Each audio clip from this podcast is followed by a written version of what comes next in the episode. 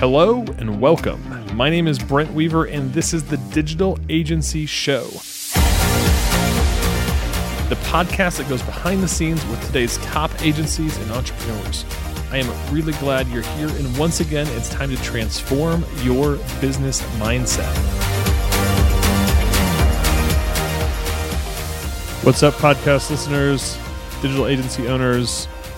We're here for yet another episode of the Digital Agency Show. We have an amazing program for you today. One of my very, very, very good friends, Jonathan Hinshaw, is joining us today.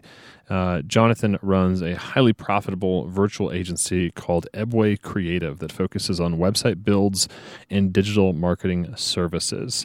Jon's also an industry expert in sales, business, e commerce, as well as all of the amazing technologies uh, behind them. And one of my favorite things about Jon is that he's truly a self made man. He is somebody who has uh, gotten into this industry from a completely different industry, and he'll talk about that on the program. Um, and everything that he knows about what he does is learned through experience. He does not have any formal education in marketing or in sales or in business for that matter. It's been all through his experience and over a decade of, of running his business and even having some moments where he had to file bankruptcy and figure out how to get through that. And uh, he's been one of the most uh, influential people in our community to this day. Jon's also a uh, boot camp and mastermind mentor, and he has helped um, well over 200 of our graduates uh, lead their group and um, really teach them how to grow their business, change their mindset, and uh, sell higher value projects for higher value pay. And Jon's been just so influential in our community. You guys got to listen to every word this man says. He has so much to teach you, and you have so much to learn from him. So, Jonathan, welcome to the program. Hey, thanks, Brent. Pleasure to be here. Jon, I'm curious, why did you get into this business? Why do you have a digital agency? That's a good question. Uh, what possessed me to create a digital agency? Well, I, I, would say at the very at the very essence of why we created it, I came out of an industry. I came out of the automotive industry, right? We, we were selling cars, Highline automotive cars, and we I could never find a web designer or an internet marketing person that would follow through or do what we needed to do. And I looked at it and said, I could figure this out. And, and I did. So I started handling our company website and our marketing and that sort of stuff. And then I guess from there, I kind of fell into it and looked at it like, huh, this could probably be a job. I could probably work for myself and not have to do this for other people. And I guess I kind of fell into it. You know, it's Ebway was not really intentionally created it was an afterthought of me just really not wanting to work for anybody else. And I didn't have too many skills other than sales, and I knew I could sell websites. So I kind of fell that route, and, and it just, I don't want to say it happened to work out because, as we all know, there's a lot of grinding and a lot of hard work, but it, it was very unintentional. I, I didn't see myself as a full service digital agency 10 years ago. 10 years ago, I just saw myself as, hey, if if I can build a couple of websites a month, I can pay my bills and have fun. It wasn't until a few years later that I was like, I should turn this into something big. Does that make sense? Yeah. What about it for you? What about working for somebody else was incongruent for you? What What about that did you want to er, leave from? Well, I, there were really two driving factors. Uh, the first would have to be my son. So my my son has Asperger's, very high functioning Asperger's, but as with any child that has a disability, it takes a lot more effort to raise a child with with any kind of disability. Um, so that was one of the driving forces. Was I I really I wanted a job that I could do from anywhere. I wanted a job I could do from home, and I didn't want any time constraints. So that if I was needed at home or if I needed to do something with my son, I could be there. Um, that was a real driving force in trying to get my own thing going. And as a salesperson, the second driving force, I was just tired of making other people rich. I was just tired of the grind, and I'm, you know, working so hard for something that at any time could go away, or I could get laid off or fired, or the company. You know, I had no control over my future whatsoever as long as I was working under somebody else's vision. So, would you say you learned how to sell by selling cars? That's definitely where I learned how to sell. yeah. Actually, I learned how to sell selling milk door to door. So you, you graduated to selling I- cars. Yeah, I graduated to selling cars. Yeah, and uh, that's definitely where I cut my teeth was uh, selling Highline Automotive, BMW, Mercedes, sold Lamborghinis. Um, you know, it was a great, great period in my life. Um, it was just always working for somebody else. I never had my own thing. Try to think about maybe how that experience relates to selling web. You know, what's the difference between selling a Lamborghini and maybe a Honda Civic or something? You know, that's that's more commodity utility based versus a, a high end luxury automotive vehicle. How how does that experience? Uh, how is it different selling to those two different types of customers, and how how does that maybe relate to selling high value web projects? Well, it's funny because it, it's a little similar. It's actually very similar. Um, nobody needs a Lamborghini, right? Everybody might need transportation. I, I don't know. I don't know, Jon. I think I think deep down I need a I, I need a Lamborghini. you need one? Yeah, I need one. But you know, no, nobody needs that. It, th- this was a want. Um, so you're selling to somebody's passion. You're selling, and they're when they're comparing Lamborghinis, they're looking at Aston Martin, they're looking at Ferrari, they're looking at Lamborghini. At, they're looking at all kinds of of options that are out there in those those exotic cars. So what it comes down to is making a friend, making sure that they trust you, and answering their questions. And I, I always say sales sales is not trickery. It, it's just a logical argument, you know. So I would study the competition and find out what they were doing wrong, and I would simply bring that up, you know, uh, and compare what they were offering to what we were offering, and I would present my logical argument to every prospect that wanted to buy a, an exotic vehicle, and try to help them make the best decision possible. Um, and sometimes the best decision is no, you should not buy this Lamborghini. your your expectations are through the roof. It's still a vehicle, you know. Um, so there's a lot of similarities when you're selling websites. I would say to argue the fact that you know not everybody needs a, a Lamborghini. Not everybody needs to have an eBay or Amazon website either. You know, but what they do need is an online presence. So you kind of have to figure out who you want to work with and what levels you want to work with. That's the key. I mean, that Ebway really didn't take off until we figured out we want to sell really nice websites, really good marketing packages, and I can't do that with fifteen hundred dollar budgets. I've got to have cash to do what we want to do. So I think figuring that out was a huge part of making Ebway a success and and I tell clients we're we are the Mercedes Benz of websites. You know, if if that's what you're looking for, then that's us. If you're just trying to get to A to B, well, there's Wix, there's GoDaddy. You know, go somewhere else.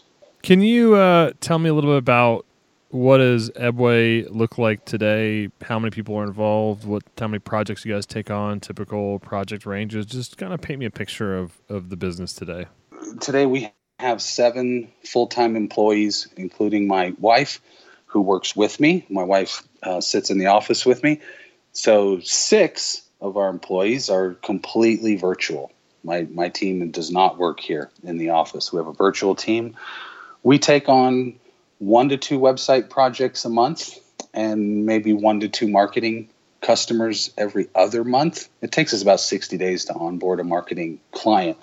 So the numbers don't sound that large, but the one, two, maybe three maximum websites that we take on each month are usually going to be in the 30 to 50 to 60K range.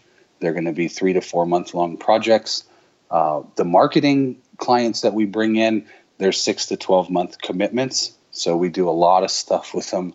Um, and, and it's usually higher value. I I figured out a long time ago I didn't want to sell hundred dollar a month packages. I want to sell five thousand dollar a month packages and deal with twenty clients instead of three hundred. I think a lot of people can uh, aspire to that for sure. There's definitely, uh, uh, I think, um, dealing with fewer, better clients is uh, seems to me like a, a more fun thing than. Although you know, I mean, the stress is probably higher, or at least they're they're they're demanding more out of you or more results. So in a way, you know, maybe there's uh, there's some trade offs there. I don't know if the stress is higher uh, from the client side or really that they're that much more demanding. If anything, I think they're easier to work with the higher dollar clients because well they they just they come in expecting you to be the expert and just to do mm. your job, right? They we hired you to figure that out, figure it out and tell us what to do rather than you know, rather than the mom and pop shop that you know put their website on the credit card and they need the money back soon because the payment's coming up and now they're applying pressure to you. So I think dealing with larger budgets is a little bit easier on the stress factor for the from the client side. Now internally, it's a little more stressful because if we lose one client, it's very painful. You mm. know, you we don't have thousands of customers. You know, AT and T could probably lose a million customers this month. They'll still be in business next month. Um, so I have to be very careful. We have to always deliver, always make sure everybody's being taken care of because it can be it can hurt. You know, if if we lost five or six customers, it could be very painful. You mentioned you had a virtual team. So do you guys have an mm-hmm. office, or are you 100 percent from home? So uh, we're 100% from home. The virtual team works out of an office. They're in India. They're over in, in Bangladesh. Uh, they've been with us now for four years, uh, going on five years. We've had the same.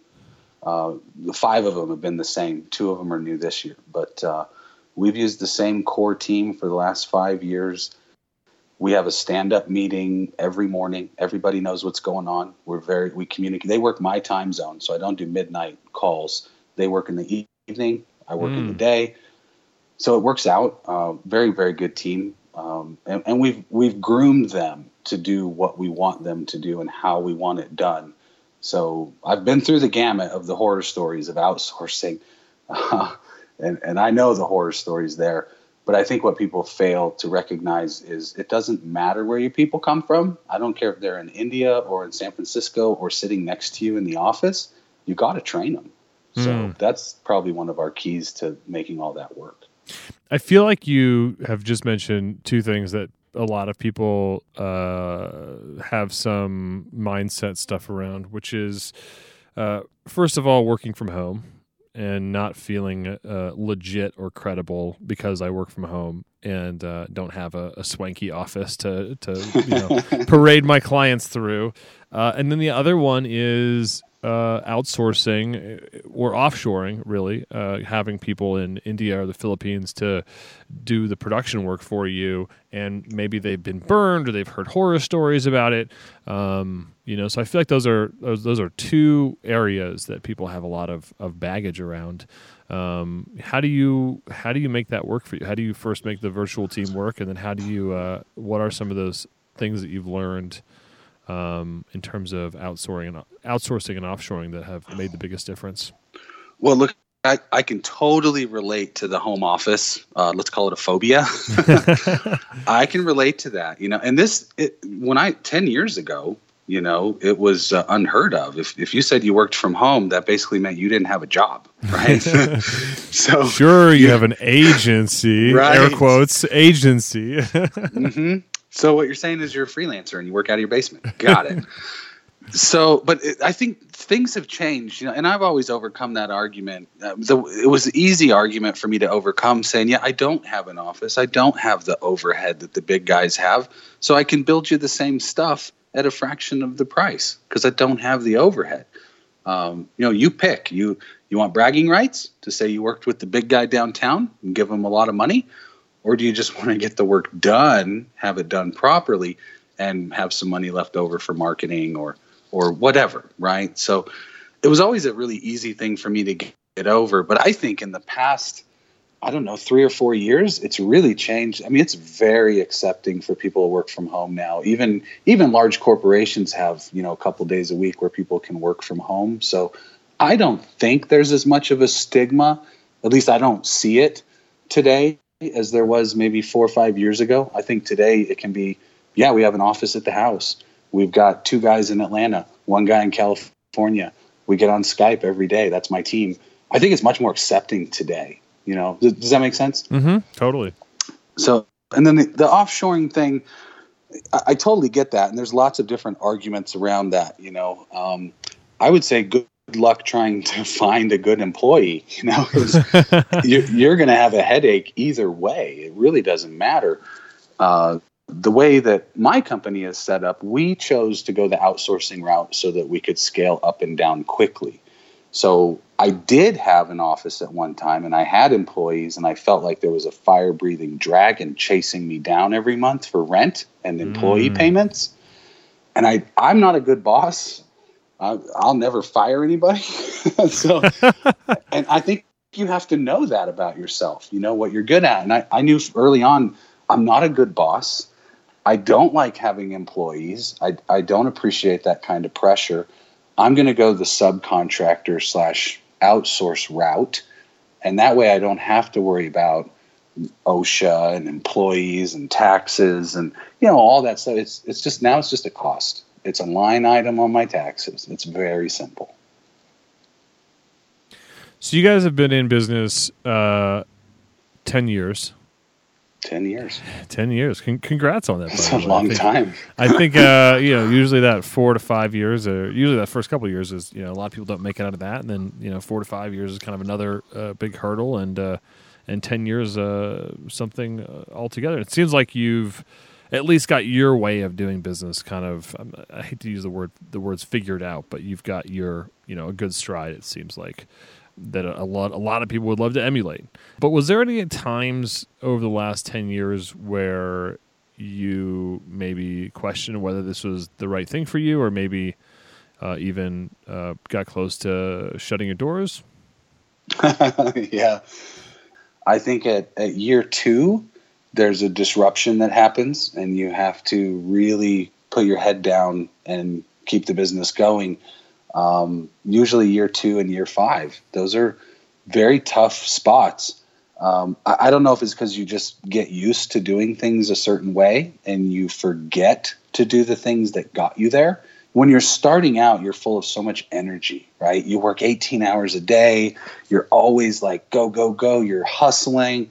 And then after a couple of years, you sort of settle back and I would say you relax. And if you get too comfortable, you'll figure out real quick that you stopped doing a lot of things that were driving business and now business is not happening but that happened to us a couple of times you know you you sign some big jobs you get to a certain spot the revenue's hitting especially at year five everything was going great i sat back kind of crossed my arms and said i've got a good company now. And then the housing market crashed and we lost 50% of our contractor business. They they didn't just fire us they went out of business. So that basically did um, it sunk us morally spiritually physically financially. You know you look around you go well i guess i'm done. You know that sucks. Um, but we sat back and thought, you know, we we had a good thing going. Uh, that market kind of the bottom fell out. We know what to do, and really, you just you put your big boy pants on, you go out, you get into a new market, and you do it again. And now we're much more careful about looking. I call it playing the tape through. So now it's what would happen. We ask ourselves silly questions like, what would happen if Google got rid of AdWords? Where would hmm. we get leads from? You know, what would happen if Facebook went away? How would we communicate with clients? So I'm always thinking the bottom's going to fall out. I better have a plan for when something falls out. And I think we're much more prepared to deal with things like that today. But they do happen, and they can really, really destroy your confidence, um, the excitement you have. And and I, you know, I've been in business ten years now. There's still days where I'm like, do I really want to go in and work with websites today and talk to people about marketing? Like some days you just feel like it's a soul sucking exercise, but I think you have to remember all of the, the things that are great about why we do this and not let the negative overtake the positive. What what is what is great about marketing? What have you found that's given you that energy or that feeling of accomplishment with the work that you do with clients? Usually the way we get clients, they're unhappy with something. They they're sick of their current provider or their current provider is not producing results. They're going through a negative experience. And for them to come to me and for me to be able to turn that negative into a positive is a pretty fulfilling thing, you know, to actually bring them in, bring them under our wing, and show them right from the get go how professional we are. When a client trusts us and says, "Okay, we'll we'll give you our money, our time, our commitment," and we get to come back to them and help them either grow a business or save time with a web app or you know whatever it is, that's hugely fulfilling. I mean, it's we're we're helping people all the time they need this stuff and I have a fiduciary responsibility to make sure they get what they paid for. And I don't believe there's a lot of companies out there that take this as seriously as we do. I know with our, our boot campers, a lot of time I'll say, oh, you know, why don't you call this company? That they, they could be somebody that could be a client of yours, and they'll be like, oh no, they they have a really good website already, or oh, they're already advertising. They don't need us. You know, I'm like, but Oh, that's exactly who to call. I was like, but most people are really unhappy with their agency. Like, if they're not unhappy with them now, they might be in, in a month or two months, even if the work looks good, the relationship might have broken down. And what I'm kind of hearing from you is that, you know, you guys really focus a lot of time and energy uh, on that. And, and also, I'm also hearing from you that you go after, go after that business too. Well, and I, so we, we've surveyed a lot of clients over the years. And the number one thing I hear when we ask them, you know why did you choose to stay with us for two years four years but we have customers going back nine ten years i still the first client i ever got i still have them as a customer and when we ask those questions you know why did you stay with us predominantly the answer is because you talk to us because you answer the phone you know some, some of these big agencies you look at them they do great work they actually are producing results they're just not taking credit for it. They're not calling the customer. They're not spending time holding their hand, educating them on why they're doing what they're doing. And it doesn't matter. You you could have the greatest results in the world. If the customer doesn't know what you're doing, they don't understand why you're doing it, you're not doing anything. So so what do you find a lot of, you know, agency owners are struggling with when they're trying to grow their business just because you have that perspective and you've seen you've seen you know hundreds of people come through our programs and you've had a hand in helping to uh, kind of give them a leg up with their business what's something that you see time and time again that people are struggling with that you help them give you know you help them with one of the big things uh, is avoiding the hard stuff they will sit down i used to do it the, the only reason i see these things is because they're things that I myself have participated in. So it makes it very easy for me to see what's going on. You know, we'll sit down and we'll redesign our logo 14 times. We'll redesign our website 27 times. We'll work on ad copy for five days. But what we're doing is we're actually avoiding the hard stuff. We're avoiding picking up the phone. Mm. We're avoiding getting away from the computer and going to an event or you know, getting out there and shaking hands and meeting people and creating conversations. Uh, sales is not hard. I, I think sales is a lost art, especially with the way social media is today. Everybody just texts and Instagram this and Twitter that, and we we've in, in a way we've kind of lost that personal human touch. So now I would say it's easier than ever to make a sale because all you have to do is be human. Just get away from the computer. Stop redesigning your logo go shake hands with somebody go create conversations this is it's about relationships that's probably the number one thing i see people struggling with is they're not executing to generate revenue they're executing on busy work mm. and hmm. busy work doesn't pay the bills i find that you know they really like to get into the plan of okay i'm going to do this this and this but then when it comes time to actually either generate revenue or get in front of a customer uh, they really really want somebody just to, to contact them and to really lead the way uh, they, they would they would prefer it if their phone just rang and somebody just said, "Okay, hey, I, I, need to do this this new website, and can you do it for me?" Versus really uh, pursue that. I think you know, and you were on the uh, we did that kind of experiment with our our boot camp large group uh, yeah. was that yesterday where I was like, like here's your, you know, here's how you, your market that you've chosen, and we're just going to call people in this market like right now. we're not going to wait till next week. We're not going to wait till next month. We're not going to come up with a really sweet landing page. We're just going to start talking to people like this minute. And I think that that really took a lot of people by surprise that, you know, we advocate that type of an approach where you're starting to have conversations with maybe very little information put together. Like you, it's it's kind of an uncomfortable place. Well, and I, people love the underdog. People love to help out the underdog, I, and I I think we we put a little too much pressure on ourselves, thinking we have to know everything. We got to know all the answers. And what if they ask this? And what if they do that? When hindsight being what it is, ninety percent of the time they never ask the questions that you're worried about. You know, it just doesn't work that way. Uh, usually the conversation goes completely different. And I, I thought I loved your thing yesterday because I actually had a couple of boot campers in my class that were sort of stuck in list creation. You know, mm. well, well, how many people do you have on your list? Well, I've got 350. Do you know how long it's going to take you to call 350 people? How about we break it down to like 10 and let's call them? You know, it's just but we you get stuck. You get stuck in in that busy work and creating that list when in actuality it, it, that's just prep work. That's not going to do anything. I got just thinking of you know what are those questions that you think they're going to ask or the reasons the excuses like that uh, that people give for not picking up the phone and calling and my favorite one was uh, you know I don't have any work to show them. I was like well, have they asked to see work yet? Well, no, they're going to. What happens when they What happens when they ask me where where you know where's an example of a doctor or dentist website that you've done? I was like, well, if you get on the phone and they ask that question, just say I, I don't have any yet, and that's why I'm calling you. oh, you can't. Yeah. What? They're not going to sign on. They're not going to do the deal well, I don't know if I'd work it that far in my head, but you know, maybe maybe they would be willing to be your first customer. You know, maybe they'd be willing to be that monkey shot into space with you if if it's the right deal.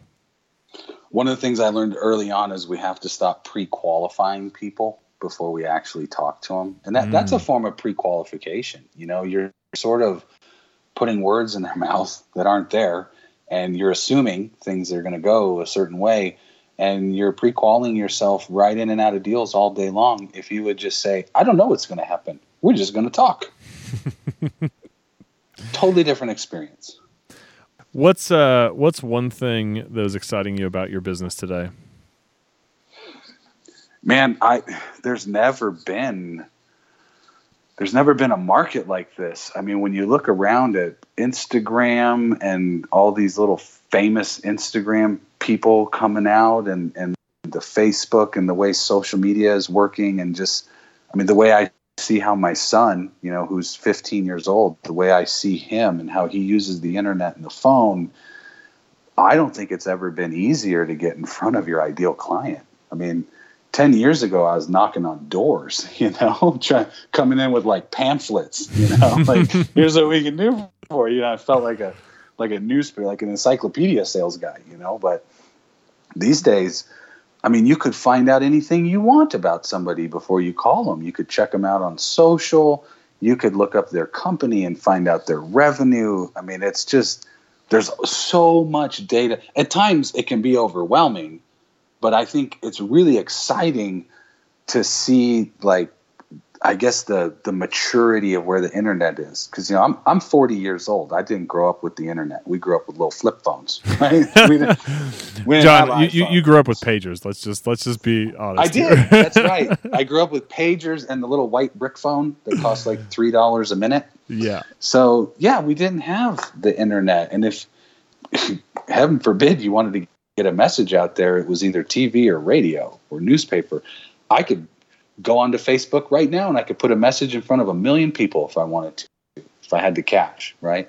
Or organically, I could probably get it shared. So I think that's what's really cool. I think just there's so much you can do now and there's so much work out there. I mean, everybody needs help with something. It's just, you know, the mindset of I have intellectual property and I don't want anybody to know what I'm doing and I'm super special. That goes out the window. Nobody's special there's plenty of business to go around. We there's there's tons of business for all of us to be successful. So I that's what I love about your community is nobody really sees each other as competitors. We see each other as partners. You know, we're just going through this together and sharing stories and sharing all of our resources with each other. Um, and look, I've, I've been I've been doing boot camp for four years with you, mentored maybe a few hundred um, boot campers in, in your boot camp. I've never run into any of them as a competitor with a client. Hmm. Ever. And I deal with clients all over the world. That's what tells me there's plenty of business to go around. it's just but yeah, that's what excites me is just the amount of information that's out there, the ease of getting a message out there. It's just it's really exciting. And I think right now what we're looking into is this whole new, you know, virtual reality thing, you know, the augmented reality, the virtual reality. I'm big into the e-commerce world. What that's going to do for that, I mean, to be able to put on a pair of glasses and be inside of a Nike store picking out shoes, that's just uh, it blows my mind. Very cool. Very cool. Are you ready for lightning round? I'm ready. Let's All go. Right. Let's do it. What is the best advice you've ever received? If you can't invite the opportunity over to your house for a barbecue, you do not want them as a client. I think I think we mentioned that that came up in a large group yesterday. I think Sheldon's making a T-shirt uh, that says, uh, "If if if you can't come over for a barbecue, you can't be my client." yeah, that's best advice I ever got. I mean, I was the, I, I was the. If you ever saw the, um, I think it's Xfinity cable commercial where the guy goes, "I got it figured out. We don't have a problem with our products. We need all new customers." like, but yeah, that's the best advice I ever got. Yep. Which of your personal habits has contributed most to your success? You know, probably just I just don't give a rip what people think about me. I just don't care. Uh, so that frees me to make the calls, to walk in the room, say hi to people, shake hands. I don't care if you like me or not. I, I know I have a good service. I know my company does good work. Um, so I, I really just I just don't care about what people think. You know, I a, lot of people get stopped and stumped. They're like, well, I don't want to sound like a salesperson. I don't want them to think I'm a salesperson. Who gives a rip? If I'm selling the cure to cancer, you ought to buy it. Love it. Can you uh, share an internet resource or tool that you think our listeners would find useful? So, other than your email newsletters, Brent, there's only one other newsletter that I actually read every week, and it's from a company called Smart Insights. They're based out of the UK.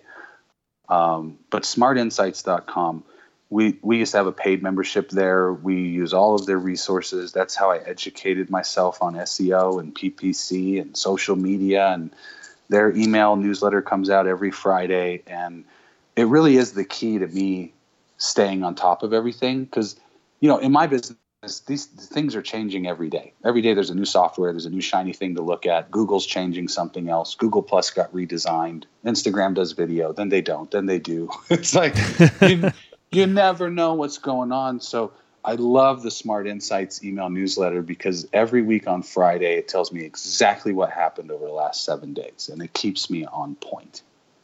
Very cool, great resource. We'll uh, include that in our um, our uh, our show notes. Uh, what book would you recommend and why? The Sales Bible by Jeffrey Gitomer. It's the number one book on sales you could ever. You don't need any other books. It's the Sales Bible by Jeffrey Gitomer. I like it because most sales training and sales books are taught from a mindset of the customer's wrong and I'm going to prove them wrong, or they're very aggressive. You know, there, there's nothing wrong with guys like Grant Cardone and uh, you know, Sandler training and those guys that are out there. But that's a very aggressive, like they give me an objection, boom, here's my rebuttal. They give me an objection, boom, here's my rebuttal. It's very, it's like war, you know. Mm. I don't like that. I would rather. I don't want to sit on the other side of the table and fight over the money. I want to sit next to the prospect and figure out how to spend the money together. So Jeffrey Gitomer's Sales Bible is really about relationship building, and it gives lots of rules and lots of processes, and it's probably the best book on sales you could ever buy. That's awesome. I think you actually gave that book to me. I did a couple of years ago. Yeah, for sure. That's a good good read. Uh, so, how can our audience, our listeners, uh, find out more about you, or is there anything that you have that they can check out to uh, learn more about Jonathan Hinshaw or Ebway? Just Google Jonathan Hinshaw. No, Google me. That's it. That's that's actually true. Um, no, you. I mean, you can find me on Twitter at Jonathan Hinshaw. There's no H in, in Jonathan. It's J O N. So Jonathan Hinshaw. Um, EbwayCreative.com is our company website. I'm on Facebook. I'm on Instagram. Ser- literally, if you just type Jonathan Hinshaw into Google, you'll see everything. I think I own the first six pages. We've worked really hard on that. so, so search for Jonathan Hinshaw and then follow him in whatever uh, way that suits you best, whether that's whatever Twitter, like. Instagram, Facebook. Yeah, good stuff. If you're a LinkedIn person, awesome. That's fine, except for. Uh, Snapchat. not so big on the Snapchat. I mean, I'll watch it because my son's a teenager, but that's the only one. We're just you're, you're just not quite yet. there yet not quite there yet. Very cool. Well, Jonathan, thanks again for hanging out with us today. Uh, always a pleasure to talk with you. We've been so fortunate to have you as a mentor and leader in our community, and I think that this industry uh, is better because you've been here. So that's uh, just want to thank you again for hanging out with us today, and we're so appreciative of all the time and energy you put in with all of our folks and to all of our listeners. Uh, you should pay attention to this guy. He's uh, he knows what he's talking about, and you can learn a lot from him. Thanks, Brent. Yeah, it was a pleasure to be here. Thank you so much. Bye, everybody. All right. See ya.